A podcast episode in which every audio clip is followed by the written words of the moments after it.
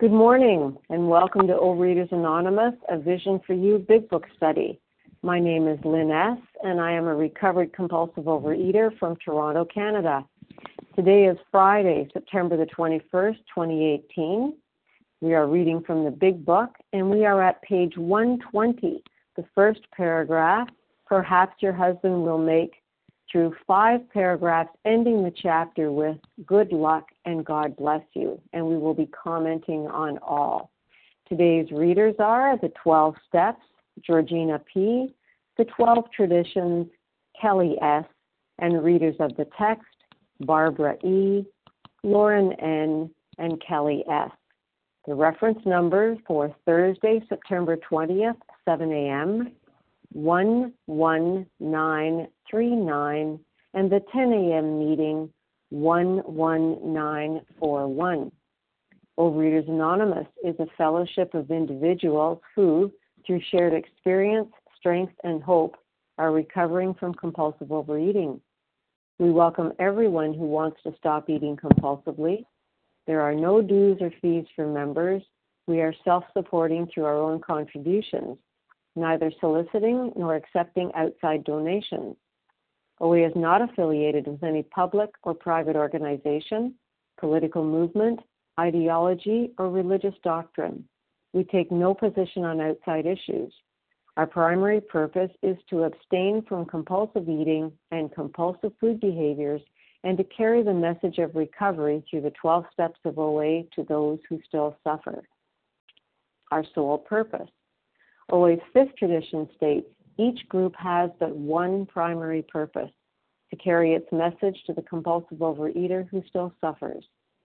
At a Vision for You Big Book Study, our message is that people who suffer from compulsive overeating can recover through abstinence and the practice of the 12 steps and 12 traditions of Overeaters Anonymous. I will now ask Georgina P. to read the 12 steps. Good morning. My name is Georgina, and I'm a recovered compulsive eater. The 12 steps of Overeaters Anonymous. 1. We admitted we were powerless over food, that our lives had become unmanageable. 2. Came to believe that a power greater than ourselves could restore us to sanity. 3. Made a decision to turn our will and our lives over to the care of God as we understood Him. 4. Made a searching and fearless moral inventory of ourselves. 5. Admitted to God, to ourselves, and to another human being the exact nature of our wrongs. 6. Were entirely ready to have God remove all these defects of character.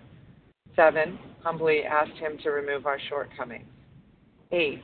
Made a list of all persons we had harmed. And became willing to make amends to them all. 9. Made direct amends to such people wherever possible, except when to do so would injure them or others. 10. Continued to take personal inventory, and when we were wrong, promptly admitted it.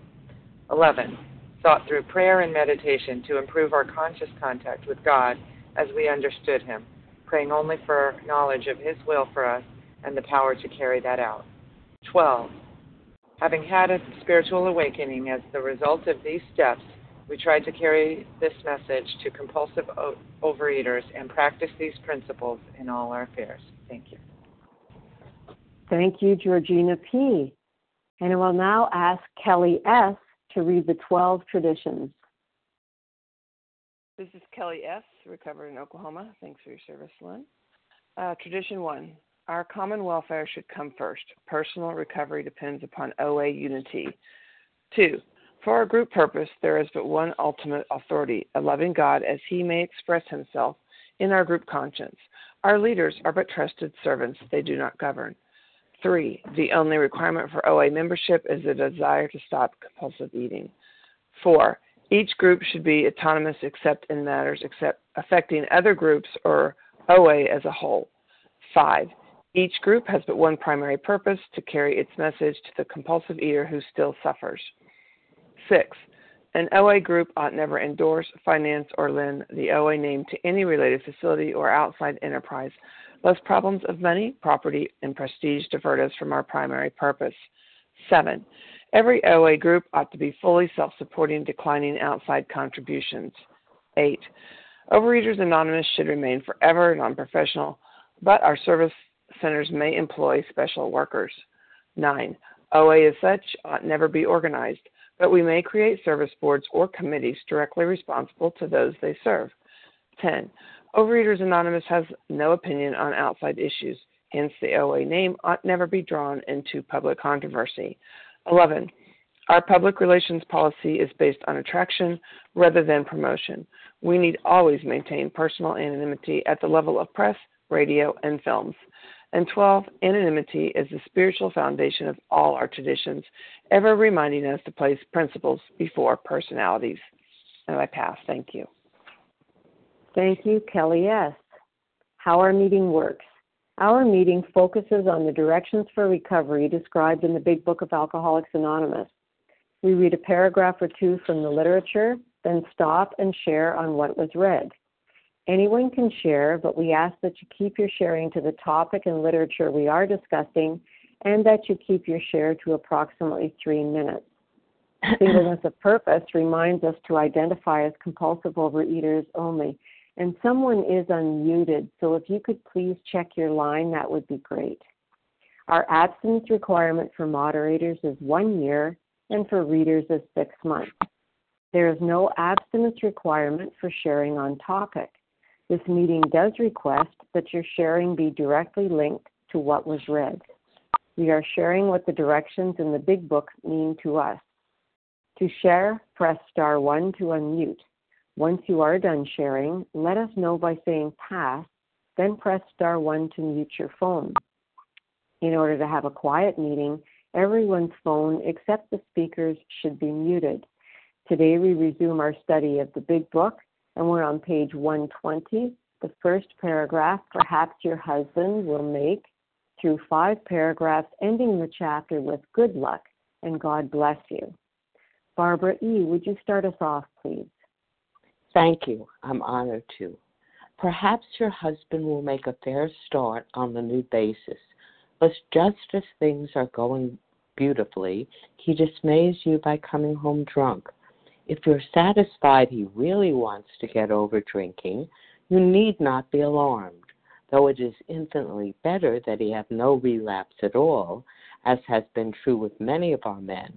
It is by no means a bad thing in some cases.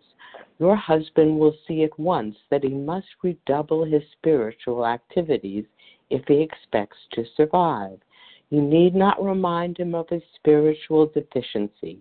He will know of it. Cheer him up and ask him how you can be still more helpful.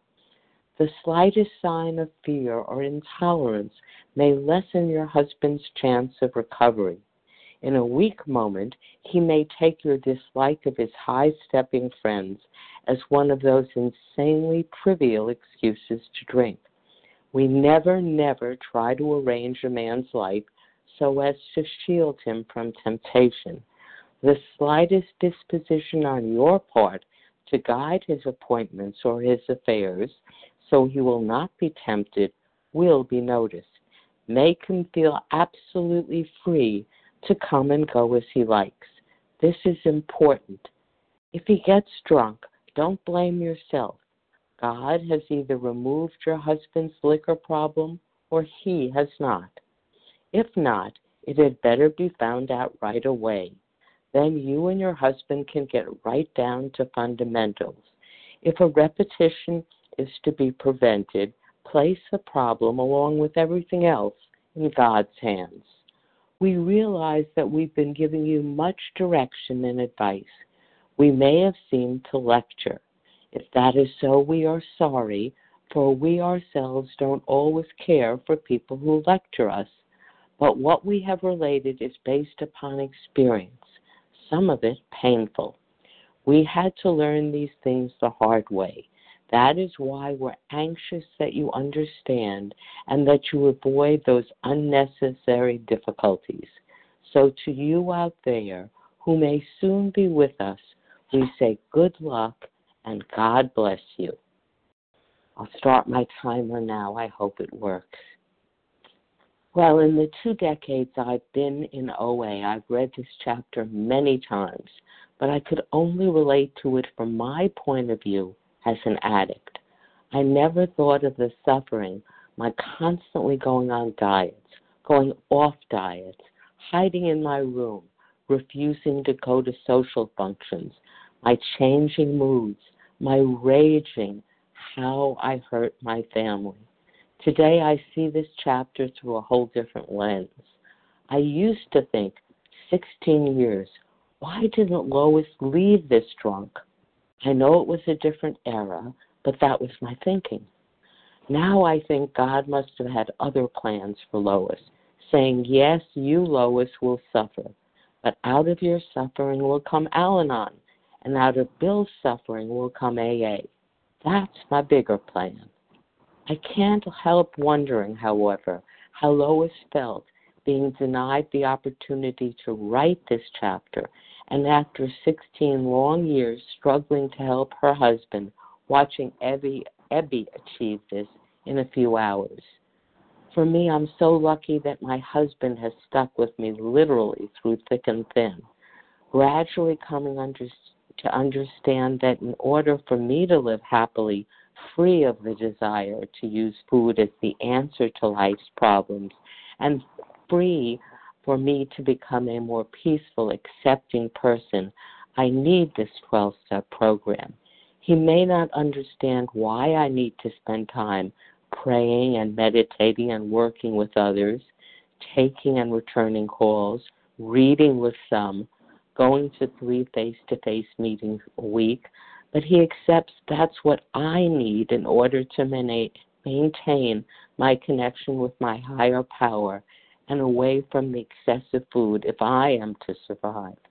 I never want my family to feel that they have to shield me from temptation by denying themselves. Importantly, I must never forget that my family comes first. My program is important, but my family life must not suffer. People who know me know that we have a no-tech family dinner time every night, with me listening and sharing with as much imperfect tolerance, patience, and acceptance as I can, praying for guidance and harmony, and knowing when to say nothing. I think God winked at me 20 years ago and said, you've been wandering in the desert and in the desert for 40 years.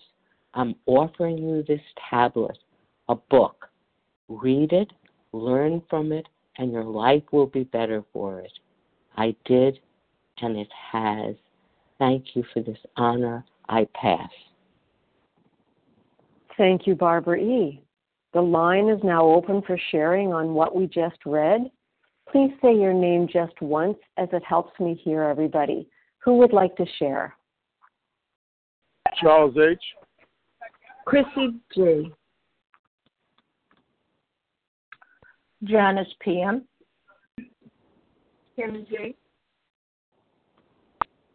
Julie I. Dorita P. Okay, that's great. We have our lineup. Let me just see if I missed anybody. Charles H., Chrissy G., Janice P.M., I think I heard Kim G., Julie I., and Dorita P. So if you're not Charles H., could you please mute your phone? And Charles, could you start for us, please? Thank you kindly, Lynn S., for your loyal service. This is Charles H. I'm a recovered compulsive overeater. For years, I've been saying there is meat here, right? And it's not just about the wife. And just to go in line with the conversations we've been having, right? No more kicking the can up the road talking about my wife is this and my kids is that and this and that, right? You know, we've recovered from a seemingly hopeless state of mind and body, right? And there is meat in these chapters, right? You know, 8 to the people around us that's close to us, right?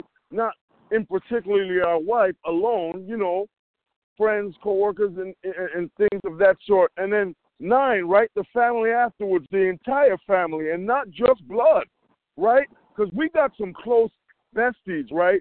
Like Shout out to Mama Bear. I love you. You took care of me up top, right? Shout out to you. I really love you, right? And I love a lot of y'all, right? And then to the employers, right? You know, my man Hank P., right? And then Chapter 11 bankruptcy, where it's an overview of the entire program and how it got started, right? There is meat here. Yes, there is meat, right? And I think the discussion yesterday, we were talking about, the wife might get pissed off because he's always on the phone. He's always working. You know what I sacrificed because I was such a binger? I sacrificed my trip on the way to work. And I'm not saying this for no oohs and ahs. This is real life. I sacrificed my lunch break to carry people through this program so I can keep it. It ain't that they sick. I'm sick, right? I love what my sister said. Hashtag SDRF. Every single day I turn into that hashtag SDRF. And I need to carry this message in order to keep this message. It's an oxymoron for this moron, because I turned into a moron at 12:01 a.m. And with that, I pass. Thank you, Charles H. Chrissy G., it's your turn, followed by Janice P.M. Hi, this is Chrissy G. from New York. And I've been listening for the past couple of days, and just I felt that I wanted to share this morning because I have so much experience with both sides of this. I grew up in AA. I was literally, too young to drink when I got to AA, but I had a real history of drinking, and always with an active eating disorder. The drinking always had worse consequences for me than the eating did in my younger years. And I met my former husband in AA, and we spent years, 20 plus years, dealing with each other as addicts and going back and forth and being on the hamster wheel of a relationship in codependency. And, in ACOA, they call it para-alcoholics. So it's like a parasite. You kind of, the addiction feeds on each other. It's like, I'm your excuse to drink. You're my excuse to drink. And it goes round and round and round. And when you get off the wheel, like I did 4 years ago when I got into OA, it wasn't about him anymore. And the anger it just fell away. It was like, what is going on with you that you need to eat in order to face every day, and what's going on with your thoughts and your behavior that you can't live with the consequences of your life every day, and how could that be cleaned up? And that's what happened with the steps, and my behavior was much different. I'm 2 years divorced. I'm in a relationship that is much different. And I am happy to say that I don't spend a lot of time blaming other people if I feel like eating. And I don't feel like overeating today. I seek my ease and comfort in God. Thank you, God. And there's other things that I might try to find ease and comfort. And then I realize, it's one of the big things is I have a boyfriend, and, if he's not giving me enough attention, it's like, oh, I'm looking for ease and comfort there. Where in the past, I used to get mad, like, you're not giving me enough attention. It's just a complete mind switch. And it's amazing how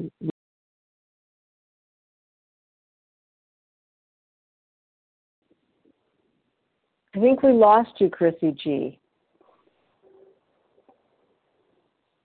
Okay, thank you, Chrissy G., for your share. Janice P.M., it's your turn, followed by Kim G. Well, good morning again, Lynn S., and thank you for your service. My name is Janice P.M., and I'm a grateful, recovered, compulsive overeater from Massachusetts. the Red Sox country. Sorry. Yeah, you know, this whole book is about experience. It's, you know, it's not a book that's, you know, that somebody wrote and that's their idea. It's their experience. So, yeah, sometimes we may say, gee, they're preaching or they're lecturing or whatever. But, you know, it's not. It's a guidebook. It's a direct book. It's teaching us. It teaches me, and it's still teaching me that they offer a clear-cut direction. And we know that the way they write is when they really want to say something and emphatically get it through my head, that they keep repeating it and repeating it and repeating it. And it's like, you know, never, never, never, never try to arrange a man's life. Well, why? Why not? Why didn't that work for me? Well, because, and I love this sentence, God has either removed your husband or your son, or no matter who it is, eating problem, liquor problem, or he has not. I mean, that's the bottom line, because I am powerless over somebody else. The wives were powerless. Mothers were powerless. I'm powerless, 100% powerless. And, you know, as soon as I know that, I'm saying, so it doesn't matter what I do or what I don't do, because I didn't cause this illness. I really, you know, I didn't cause their illness. I can't control their illness because I tried all these things. And certainly I can't cure. So that's the 3 C's that I learned. And it takes a long time to really, really get it right deep down in my soul that I cannot do this. And that's why we need to spiritually grow, because that's my spiritual problem. That's why I never graduate. You know, no matter what happens in my life, no matter what medical problems I may have or calamities in my life, I still have to trust, rely on God. And give this away, otherwise, because he's the only one that gives the gift anyway. So I can't give it. And that's the best sentence I can say. And I'm, you know, it keeps reminding us they're just telling us, because they're trying to tell us their mistakes, the wives, so that perhaps we can say, yeah, gee, that is happening to me. I better not do that. I better not condemn them. I should probably build them up, because I can't do anything about it anyway. And I think that's about my time. And with that, I will pass. Thank you. Thank you, Janice P.M. Kim G., it's your turn, followed by Julie I. Good morning, Lynn. Good morning, all. My name is Kim G. I'm a recovered compulsive overeater from South Jersey.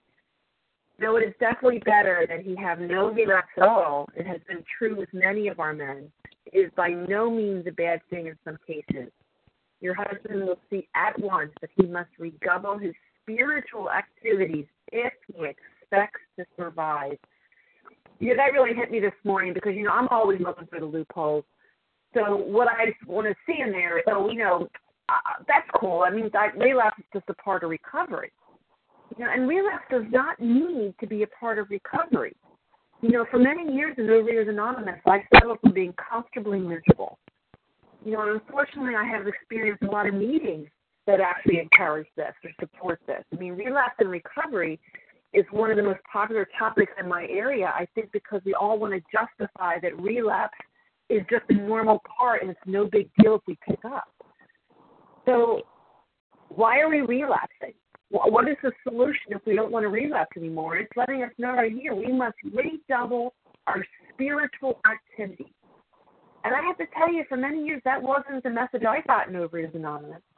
If I picked up, I was told I had to go to more meetings, maybe I had to make more phone calls, I have to get a better food plan, I have to get a better sponsor.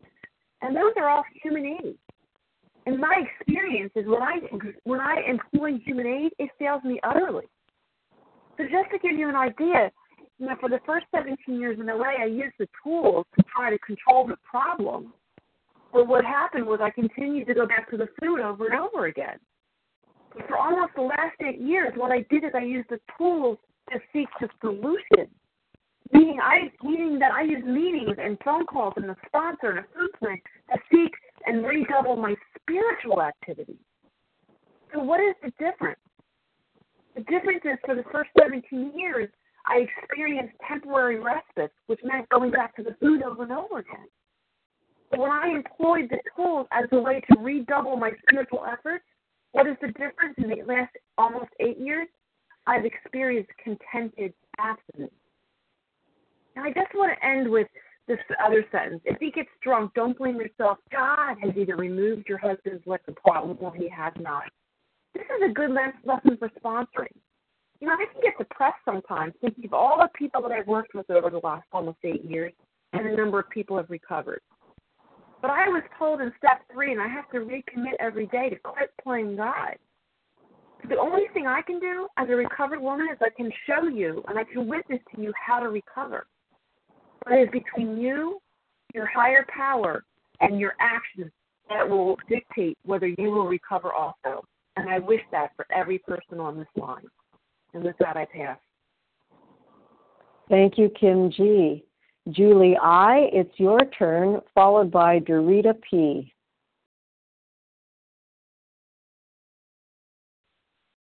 Hi, this is Julie I. in Texas.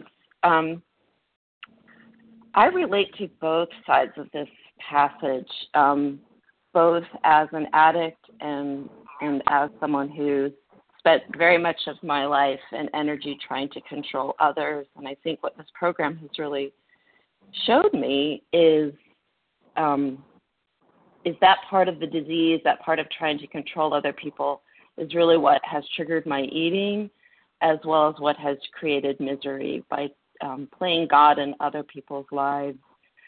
I grew up in a household with 4 girls, and all of us had eating disorders and shared this disease. And I spent so much energy trying to fix everyone else's disease and yet was blind to my own. And it's taken me years. And through that process, I've spent so much energy trying to fix other people and believing that I was God. And, you know, just the idea of letting people have their own experiences and experience their own lives and that their disease was between them and God. It was just excruciating to let people live their own lives. And through the process of this program, it's like my eyes have been opened not only to my own disease, but just how controlling I have been with, you know, members of my family, with my children, my husband. And I think, too, it's like if any of these people were to, you know, try to control my behavior or offer input or express any opinion about my behavior, I was absolutely resistant. So it's clear to me that trying to control other people's lives has zero impact because that's how I've lived my own life and just realizing the futility of that. And just I experienced such tremendous relief when I can let God do that, to not have to be God in my own life and to be God for others. There's such freedom in that. And such trust and grace. And, I've experienced so much relief and recovery around it, and I'm really grateful for the big book for spelling that out. It's terrifying. It's truly terrifying for me at times to think that other people can live their own lives and that God works in other people's lives, and to have that patience and trust. But when I can release that, there's just tremendous relief and grace. And for that, I'm truly grateful. And I'll pass with that. Thank you.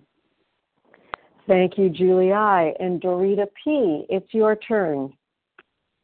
Thank you. Hi, my name is Dorita P. from Cleveland, and I am a recovered compulsive overeater.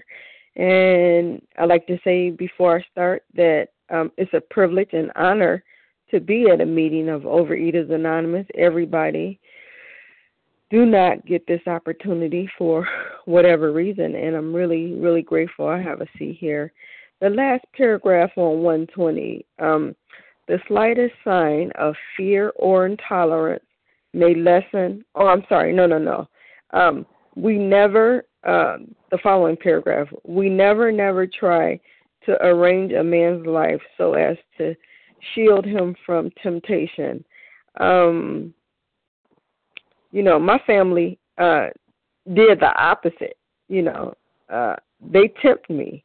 And I'm so grateful. I'm so grateful that this chapter, I heard a lady say, I think on our first day of discussing this chapter, that, you know, it's for the whole family.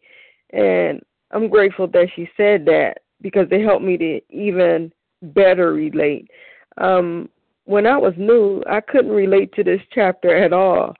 Even now, you know, when we started reading this, I'm like, we need to skip this chapter. I think we do skip a couple chapters. I think we skip the 1, 2 employers. I'm not sure. I think we skip one. I'm not sure. But anyway, I'm like, we need to skip this one. I don't have a husband, so this don't even apply to me. But like I said, I'm really grateful that the lady said it's for the whole family. And I can relate, you know, everything in the big book. I may not be able to relate exactly, but I can relate.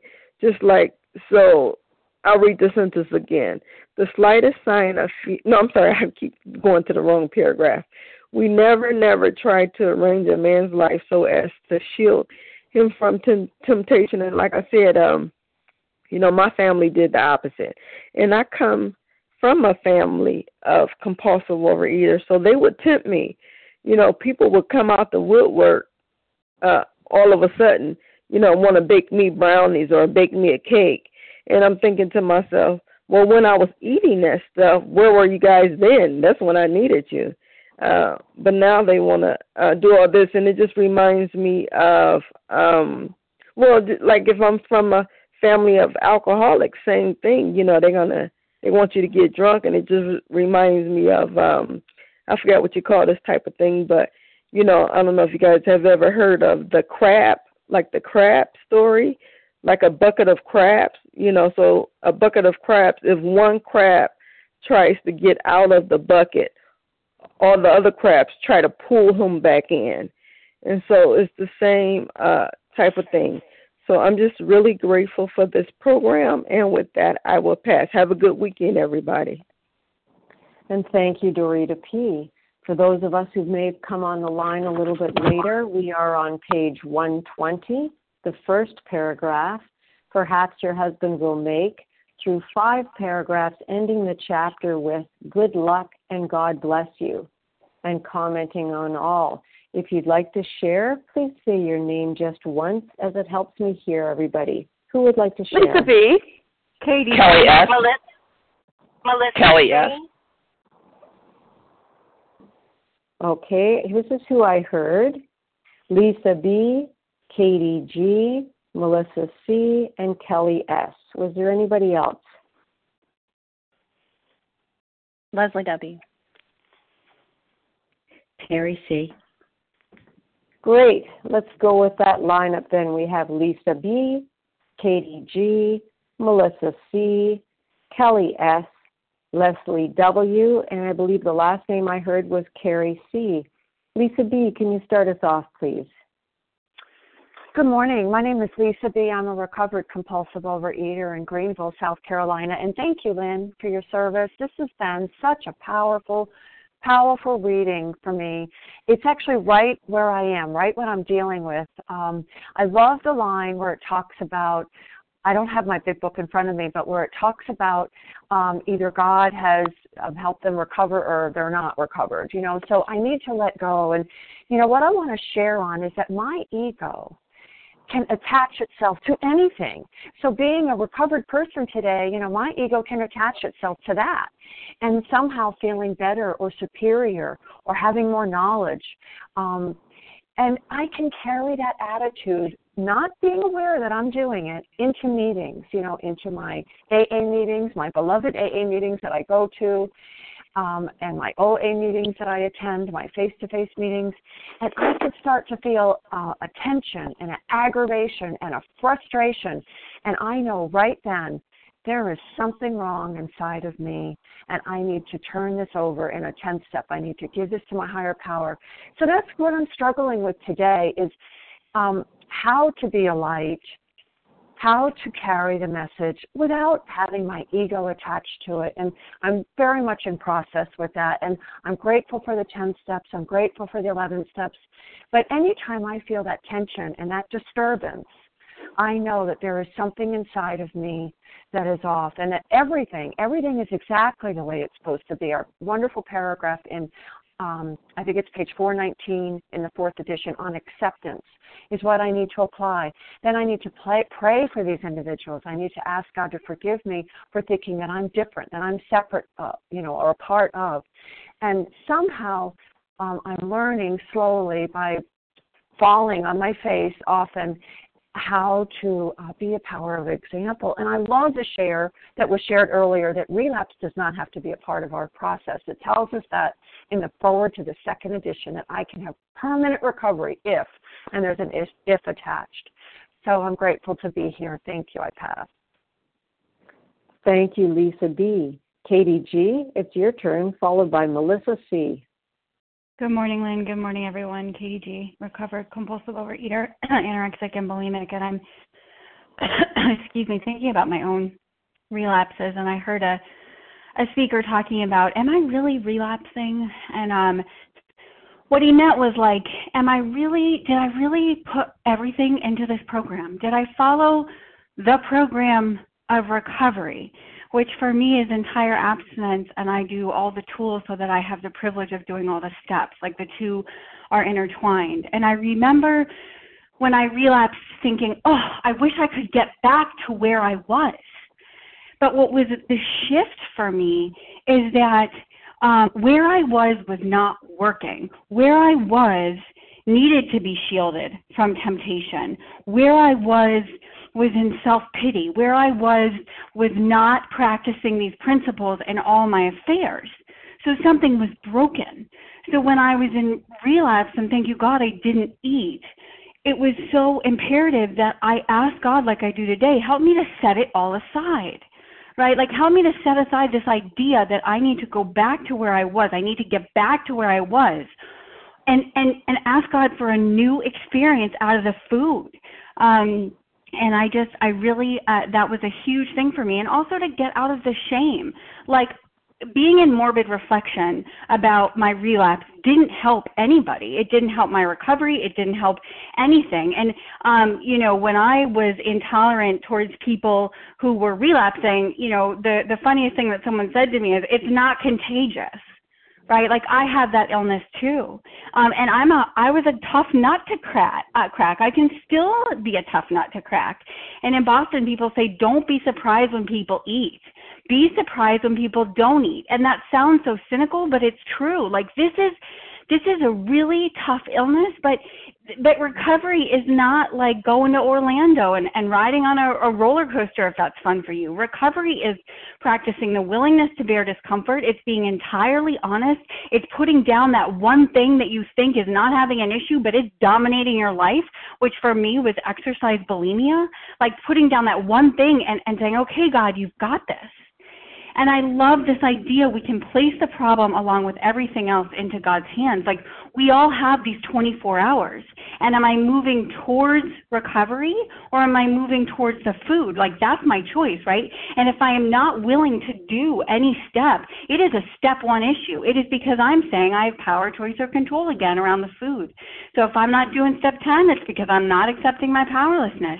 And I have to stay grounded in that each and every day. So, nothing in this world can make me eat. And I'm grateful for this program of recovery that I can continue to ask God to set aside all my old ideas and, God willing, grow and change. And with that, I pass. Thank you, Katie G. Melissa C., it's your turn, followed by Kelly S. Hi. Good morning, Lynn. Thank you for your service. Good morning, everyone. It's Melissa C., recovered compulsive overeater in New York. And I'm thinking this chapter really could be called, like, to daughters, to mothers, to anybody, because I'm just getting a lot of wisdom in here. And, so what really jumped out at me is that I can't shield anybody from anything. Like, I can't shield my kids from their own experiences. You know, in the guise of being a good mother, you think you can, and you really can't. And, you know, and I think back to, like, as a daughter growing up, you know, in my parents' house and the house that I grew up in, and I was terrified of my mother's raging. You know, she was definitely a scary person, and I would try to shield her from getting mad, you know, and that didn't work. And there is, you know, I am a person.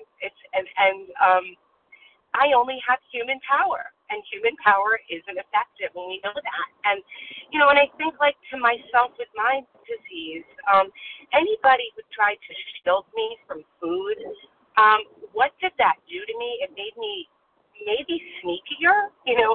It made me, because when you want to eat or you want to drink, there is no person that's going to stop you. You know, not a sponsor, not a parent, not a spouse, not a mother, nobody. And when you don't, when you are really done and you have a deep spiritual connection, there is no person that can force you to. No situation, no mother, no child, no nothing. You know, and that's been my beautiful experience here. Like I've shared here, like I have really been in the midst of some really difficult stuff, and God's been with me. I've been eating compulsively. It just hasn't crossed my mind. And yet there were times when, you know, you had to shield me from the dog having an accident on the floor because that was my reason to eat. You know, you had to shield me from anything minor because that would have been my reason to eat. And there is no human power here. And I'm thinking, you know, also about relapse. And my personal experience was I never really relapsed. I never really had a deep, effective spiritual connection, because in my life, if it was deep and effective, then it means that it grows, that my connection with God grows through all my difficulties. If that's really effective, you know, if it's ineffective, it only works sometimes. Thank you. With that, I'll pass. Thank you, Melissa C. and Kelly S. It's your turn, followed by Leslie W. Thank you, Lynn. This is Kelly S., recovered compulsive overeater in Tulsa, Oklahoma. I got some really great shares. In fact, I'm going to piggyback on some stuff that Kim talked about. You know, in this paragraph it says he must redouble his spiritual activities. You know, I just did the same thing that she had shared about. I, in my 30-something years, just tried to redouble my activities, not the spiritual part. You know, I would go to more meetings, try to find the perfect sponsor, find a better food plan, find a good meeting, went to a retreat, went to a convention. You know, I just kept doing more and doing more and doing more. And, you know, I didn't understand that whole thing we always talk about here. You know, you need to remind him of his spiritual deficiency, that spiritual malady. So all those things are wonderful, and I work a very structured and disciplined program. I use my tools, but my tools are for me to get to the steps. You know, they help me work the steps. They're my handrails. And it talks about in our 12th step, which I shared the other day, you know, we had a spiritual experience through these steps. So that's my spiritual activity. That's where I'm going to get my spiritual solution, is working these steps, you know, and that's what I didn't understand. And then, you know, I think about Bill W. and Dr. Bob. All they had was working with others, even when they first sobered up. You know, in Bill's story, I think it's page 14, 15, he talks about enlarging his spiritual life through work and self-sacrifice with others. And yes, I do time in prayer and meditation, but I have to get out of myself because self-reliance fails me every time. And that's what I didn't understand. And that's what my family is seeing today, too, that I'm working this program in a different way. You know, it's not just about the food. And yes, you know, I have to put it down. I love this part. God either removed the problem or he has not. You know, I'm either abstinent or I'm not. I'm either recovered or I'm not. I'm not a little bit abstinent. And that's why, you know, doctor's opinion is so important for me, and why I do today have to have black and white abstinence. But, you know, it goes more than being, am I recovered or not, you know, and getting back down to the fundamentals, again, the steps, you know. And I love this, if repetition is to be prevented, place the problem along with everything in God's hands, because it's not just about food, it's about my life. to my inability to do life, my living problem. So I don't just put my food problem. In fact, I don't even ask God to remove that anymore. You know, I ask God to show me how to be loving, kind, tolerant, you know, which is our code, which doesn't come easy for me, by the way. And so, you know, I love it. You know, we're based upon our experience in that last paragraph because, you know, we're walking hand in hand. You know, thank God you guys are doing this ahead of me, and I have people, you know, to walk in their footsteps, and I get to leave footsteps. And I talked to a new person yesterday. I mean, she's been around for a little bit, you know, she's struggling. And, you know, we talked about calling new people, and she said it really helped. And she goes, I don't have a lot to share, but you know what? You're here, and you're calling new people. Remember how when those new phone calls, they suck. Phone calls suck sometimes. You're so uncomfortable, or I was. And so even reaching out to somebody new, if you're only here for a few days, you know, just making them feel a little bit more welcome. That's getting out of self, you know. And so I just have to remember today, redoubling my spiritual activities, prayer, meditation with my higher power, breathe in God, get out of self. And I've learned that this last few days again. So grateful to be walking hand in hand with you guys, and love this paragraph and this chapter, looking forward to family afterwards. And with that, I pass. Thanks, Lynn. Thank you, Kelly. Yes. Leslie W., it's your turn, followed by Terry C. Thanks for your service. I'm Leslie W., recovered compulsive overeater in Tennessee. If he gets drunk, don't blame yourself.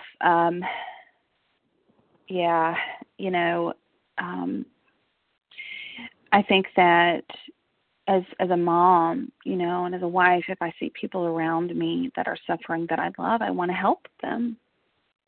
I don't think that's a bad thing. You know, I think that that it is natural to want to help those around us that are suffering if we love them and if we care for them. However, I must remember that I can take it too far, and I can start to play God and start to think that I know what's best for that person, and I can save that person. Let me jump in and save and rescue them. No. Because, you know, we're all on our own journey. And it's difficult for me sometimes to think about, you know, what my husband has suffered at the hand of my disease. And I remember when I first felt that compulsion leave me and first became recovered in this program that, you know, I just expected for things to just go back to the way that they were, expected it to be easy. You know, oh, look at me, I'm well. So let's hop back on the our happy merry-go-round here. No, there's no. I had to slow down and realize that, you know, my disease has affected them too and made them sick too. So it takes quite a while before things are repaired. And for me, I think the biggest thing for me that I've taken away from this whole chapter is just to be tolerant and patient and understanding, and realize that everybody's on their own journey, including me. And I'm thankful for all of you here today. And with that, I pass. Thanks. Thank you, Leslie W. Terry C., it's your turn.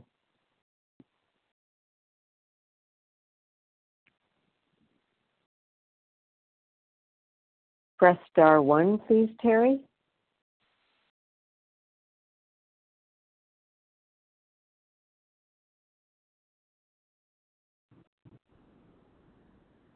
Hi, Lynn.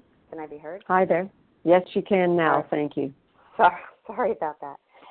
My name is Terry C. I'm a recovered compulsive overeater from New Jersey, and this whole chapter has just been such a gift the last few weeks, and just really opened my eyes and just helped me get more in touch with how I can be useful and how I can be accountable as a wife. You know, I've been in the program since 1991, and the program is just starting to gain credibility in my household. I read this sentence and it reminded me, you need not remind him of his spiritual deficiency. He will know of it. I really didn't know about it till 20 years later. I didn't know of my spiritual deficiency.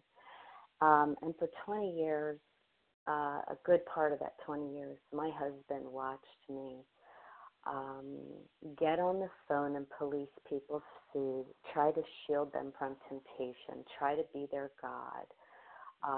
I, dictated to him what our weekly schedule would be based around my meetings or what I thought I needed. I mean, I look back on the representation I did of this program, and I think, oh, my God, what a terrible, terrible advocate I was of this program. And he watched me go to meetings, say I was part of a fellowship, and oh, by the way, I guess the one thing he did see was he saw the weight come off, but he saw a junkyard dog go from a big junkyard dog to a thin junkyard dog. And here I was, still having trouble with personal relationships, not able to control my emotional nature, still miserable, not useful, full of fear, and unhappy, even though I never admitted it. And so it takes a long time, as the person who just shared said, it takes a long time to repair. So today, he doesn't see the saint. He sees a person who engages more with him about, what maybe his needs are, gets a phone call and rushes to pick up a book because she doesn't know the answer. He used to joke with me and say, you should get paid for being like a counselor or, that sort of thing. Because I had the answer, right? I was God. I had the answer. And I so don't have the answer today. I don't want to have the answer. I want to go to God for the answer. And I want to encourage people to do the same. So I'm just grateful that today I can talk to my husband about my relationship with God. And if it makes him uncomfortable, it's okay, I have to turn him over to his God, and I turn my life over to my God, and all will be well. And with that, I'll pass. Thank you. Thank you, Terry C. We have time for two or three more shares. Who would like that spot? This is Larry Kay.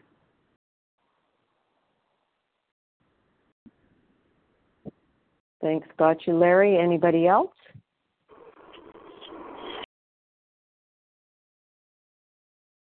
Okay, Larry, let's go with you then. Oh, somebody G, who was that?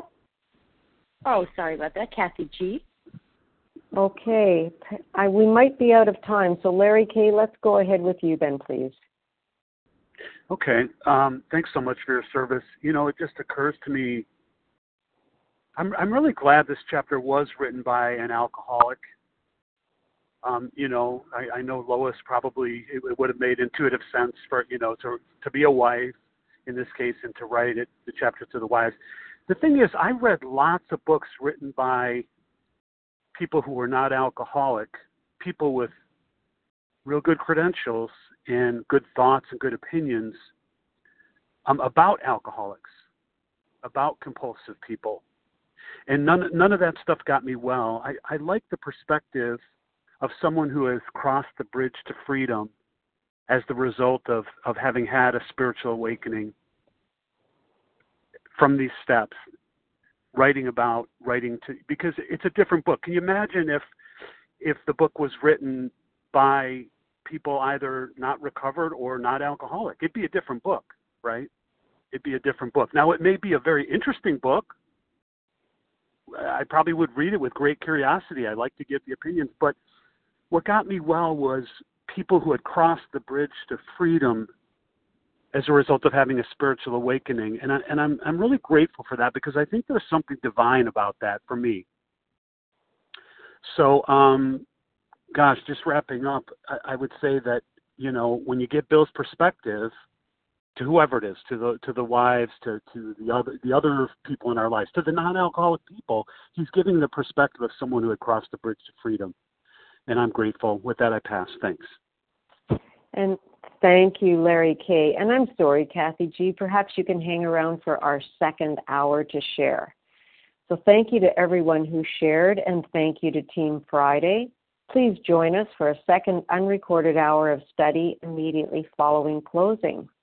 And the share ID for today, Friday, September 21st, 2018, is 11943. We will now close with the reading from the Big Book on page 164, followed by the Serenity Prayer. And will Lauren N. please read A Vision for You? Our book is meant to be suggestive only. Hi, this is Lauren N. Can you hear me, Lynn? Yes, thank you. Our book is meant to be suggestive only. We realize we know only a little. God will constantly disclose more to you and to us. Ask Him in your morning meditation what you can do each day for the man who is still sick. The answers will come if your own house is in order. But obviously, you cannot transmit something you haven't got. See to it that your relationship with Him is right, and great events will come to pass for you and countless others. This is the great fact for us. Abandon yourself to God as you understand God. Admit your faults to Him and to your fellows. Clear away the wreckage of your past. Give freely of what you find and join us. We shall be with you in the fellowship of the Spirit, and you will surely meet some of us as you trudge the road of happy destiny. May God bless you and keep you until then.